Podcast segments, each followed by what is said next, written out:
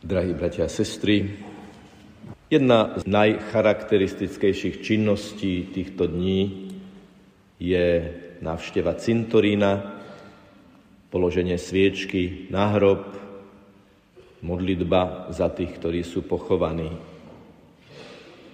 Ktorý cintorín na svete je najnavštevovanejší vôbec počas celého roka. Je to parížský slávny cintorín Perla 6, lokalita veľká 40 hektárov, na ktorej je pochovaných milión osôb. A ročne vojde a vyjde z tohto parížského cintorína 3,5 milióna návštevníkov. Len Pán Boh vie, koľky z nich tam prichádzajú aj s modlitbou, meditáciou a sviečkou ako symbolom Ježišovho svetla. Je to cintorín zaujímavý aj tým, že sú tam pochované mnohé známe osobnosti svetových dejín s najrôznejšími postojmi, osudmi i závermi ich života ostrý ironizátor církvy Molière, básnik La Fontaine, zakladateľ homeopatie Hahnemann, Honoré de Balzac, Frédéric Chopin, zakladateľ pozitivizmu Auguste Comte, Gustav Doré, známy svojimi ilustráciami Biblie, Oscar Wilde, Laura Marxová, dcéra Karola Marxa, speváčka Edith Piaf, francúzsky komunista Maurice Torres, spevák Jim Morrison. Ak len niektoré z týchto mien poznáte, netreba, myslím, veľmi vysvetľovať, aký široký diapazón postojov, názorov, životných štýlov i postojov k Bohu reprezentujú tieto osoby. Aj preto sa odohrával zápas o to, ako bude vyzerať hlavný vchod parížského cintorína Perla 6. V roku 1881 bol vo Francúzsku vydaný zákon o neutralite cintorínov. Na základe tohto zákona bol z portálu hlavného vchodu odstránený kríž. Rovnako bol z krídel brány odstránený citát z knihy Job. Viem, že môj vykupiteľ žije a že v posledný deň vstanem z mŕtvych. Jeden komentátor s typickou parížskou iróniou povedal, veď keď tá brána bola zavretá, aj tak do toho cintorína nikto nechodil, aj tak tento nápis nikto nečítal. Ale keby ste tam išli dnes, predsa tam nájdete dva nápisy, lebo sú neodstraniteľne vtesané do kameňa pravého a ľavého piliera hlavného vchodu cintorína. Na jednej strane je citát z knihy múdrosti. Ich nádej bola plná nesmrteľnosti. Je napísané po latinsky na parískom cintoríne jeho hlavného vchodu. A na pravej strane je citát z Nového zákona, dodnes dobre čitateľný. Kto verí vo mňa, bude žiť, aj keď umrie. Čiže nie je tam kríž, na bránach nie je nápis, ale sprava a zľava víta každého návštevníka, ktorý tam prichádza živý alebo mŕtvy, citát z Evangelia svätého Jána, ktorého centrálnym slovom je kto verí vo mňa, bude žiť, aj keď umrie. A tam je milión mŕtvych a vstupuje sa tam, kto to chce čítať, aj cez filter alebo cez atmosféru týchto slov. Veriť v Ježiša znamená sa posvecovať. A preto nám církev stavia pred oči svetých, lebo oni žijú, hoci zomreli, lebo verili v Neho, v Ježiša Krista. Mňa. Toto je to základné slovo.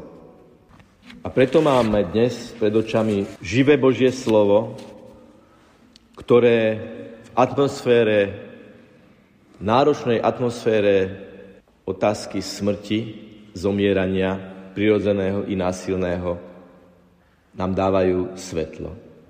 Je to živé slovo, blahoslavenstva, ktoré nás vedú k tomu, aby sme boli svetí. Škoda len, že slovo svetý sa používa skôr v negatívnom zmysle slova. Nebuď až taký svetý. Ale v skutočnosti byť svetý znamená byť v tom najpravdivejšom a najplnšom zmysle slova normálny. Najnormálnejší ľudia boli svetci, lebo žili podľa Božej normy, ktorá je vpečatená do základného kódu každého jedného človeka. Svetosť a normalita sú jedno a to isté, ak za normu zoberieme základnú logiku existencie jednotlivca, spoločenstva, fungovania vzťahov i celej ľudskej civilizácie i spoločenstiev, ktoré ju vytvárajú.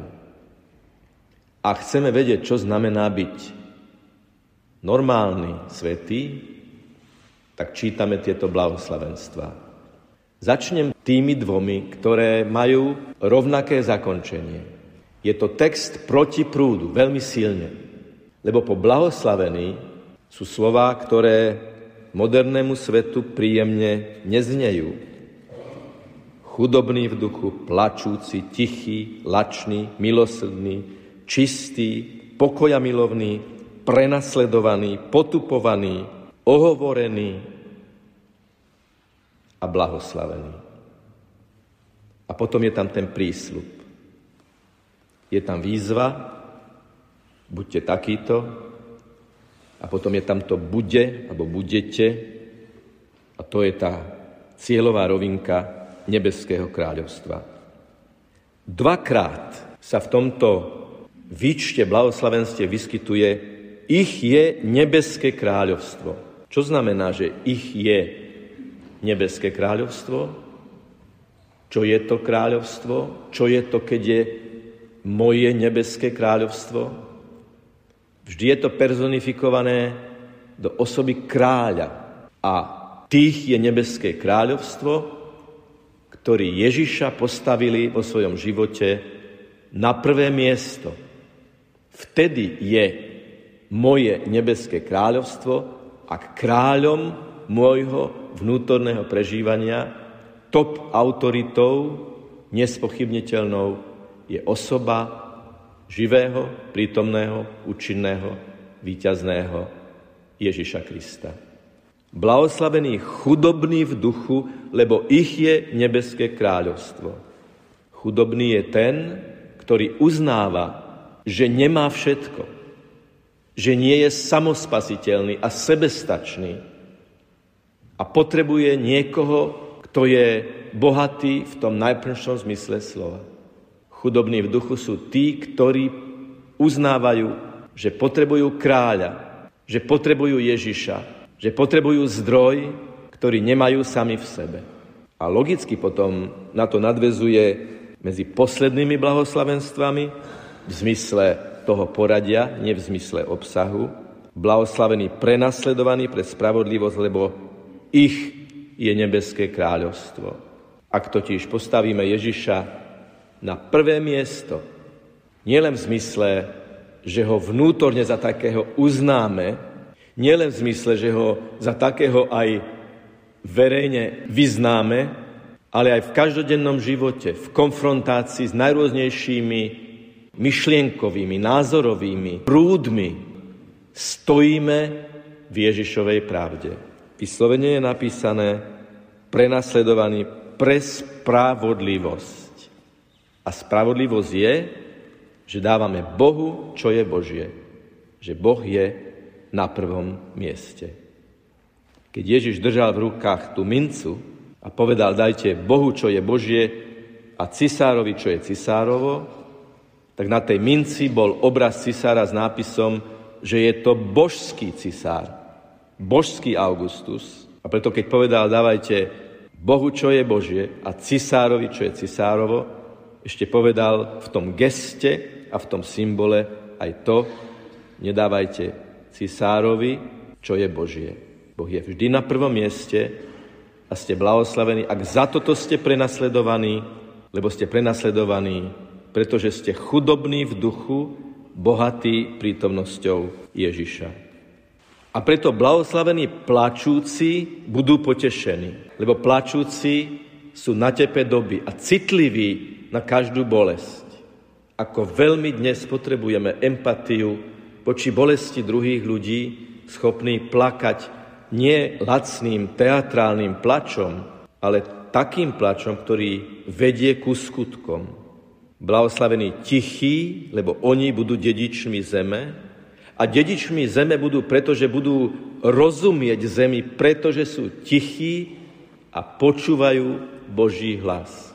Tá tichosť je vlastne stále len o tom, že Ježiš je ten, ktorý má mať príjm v hlasoch, ktoré počúvame.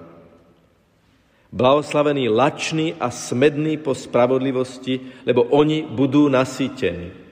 Blahoslavení milosrdní, lebo oni dosiahnu milosrdenstvo. Toto slovo je veľmi dôležité, pretože milosrdenstvo je leitmotívom všetkého ostatného. Milosrdenstvo voči každému bez výnimky praje tomu druhému, aby našiel Boha, aby našiel Krista. A keby som sa vás opýtal v tom výčte tých blahoslavenstiev, ktoré je najlepšie, po ktorom hneď zatúžime, tak sa určite zhodneme na tom blahoslavení čistého srdca, lebo oni uvidia Boha uvidia Boha tí, ktorí majú očistené srdce. Každá sveta omša, každé počúvanie Božieho slova je očisťovanie srdca a očisťovanie duchovného pohľadu na všetko, čo je okolo nás. Ide o uvidenie Boha na konci v plnosti našej totožnosti ako Božích detí v prítomnosti Stvoriteľa ale je to aj uvidieť Boha v každodennej realite, vidieť tam Jeho vôľu, Jeho milosrdenstvo, Jeho vedenie, Jeho ducha. A preto sa vrátim do toho cintorína. Pretože mnohí z tých vymenovaných, aj niektorí veľmi prekvapujúcim spôsobom, po celoživotných peripetiách, po ťažkých vybočeniach z morálneho života, nakoniec precitli a prijali službu cirkvy, službu posvetenia, službu rozrešenia. Molier na konci života prijal sviatosti. Chopin držal v ruke kríž a vzýval mená Ježiša a Márie, keď zomieral. Oscar Wilde tri týždne pred smrťou v tlači verejne priznal že chce prijať službu církvy počas svojich posledných dní. A tak sa v týchto dňoch, milí bratia a sestry, modlíme jeden za druhého navzájom, aby sme sa posvedcovali a smerovali do spoločenstva svetých. Stačí byť normálny v každodennom živote podľa normy lásky, ktorú nám nastavil Pán Ježiš. Za niekoľko chvíľ vám zdvihneme pred oči premenený chlieb, Eucharistiu so slovami telo Kristovo. Je to ten Ježiš, živý, účinný, prítomný, výťazný, ktorý nám dáva toto slovo, tieto blahoslavenstvá. Je to ten Ježiš, ktorého príjmeme ako chlieb. keď ho príjmete do svojho srdca, odovzdajme Ježišovi v našom srdci všetko, čo tam je nesveté, aby nám On dal svoje svetlo, svoju milosť, svoju lásku, aby sme na ceste seba posvedcovania mohli urobiť ďalší krôčik. Je to veľký krok k človeku, ktorý je blízko a je to veľký krok k Bohu, ktorý nás čaká na konci, aby nás prijal do spoločenstva svojich svetých. Už dnes môžeme urobiť dôležitý a pevný krok tým jediným správnym smerom. Nech je pochválený Pán Ježiš Kristus.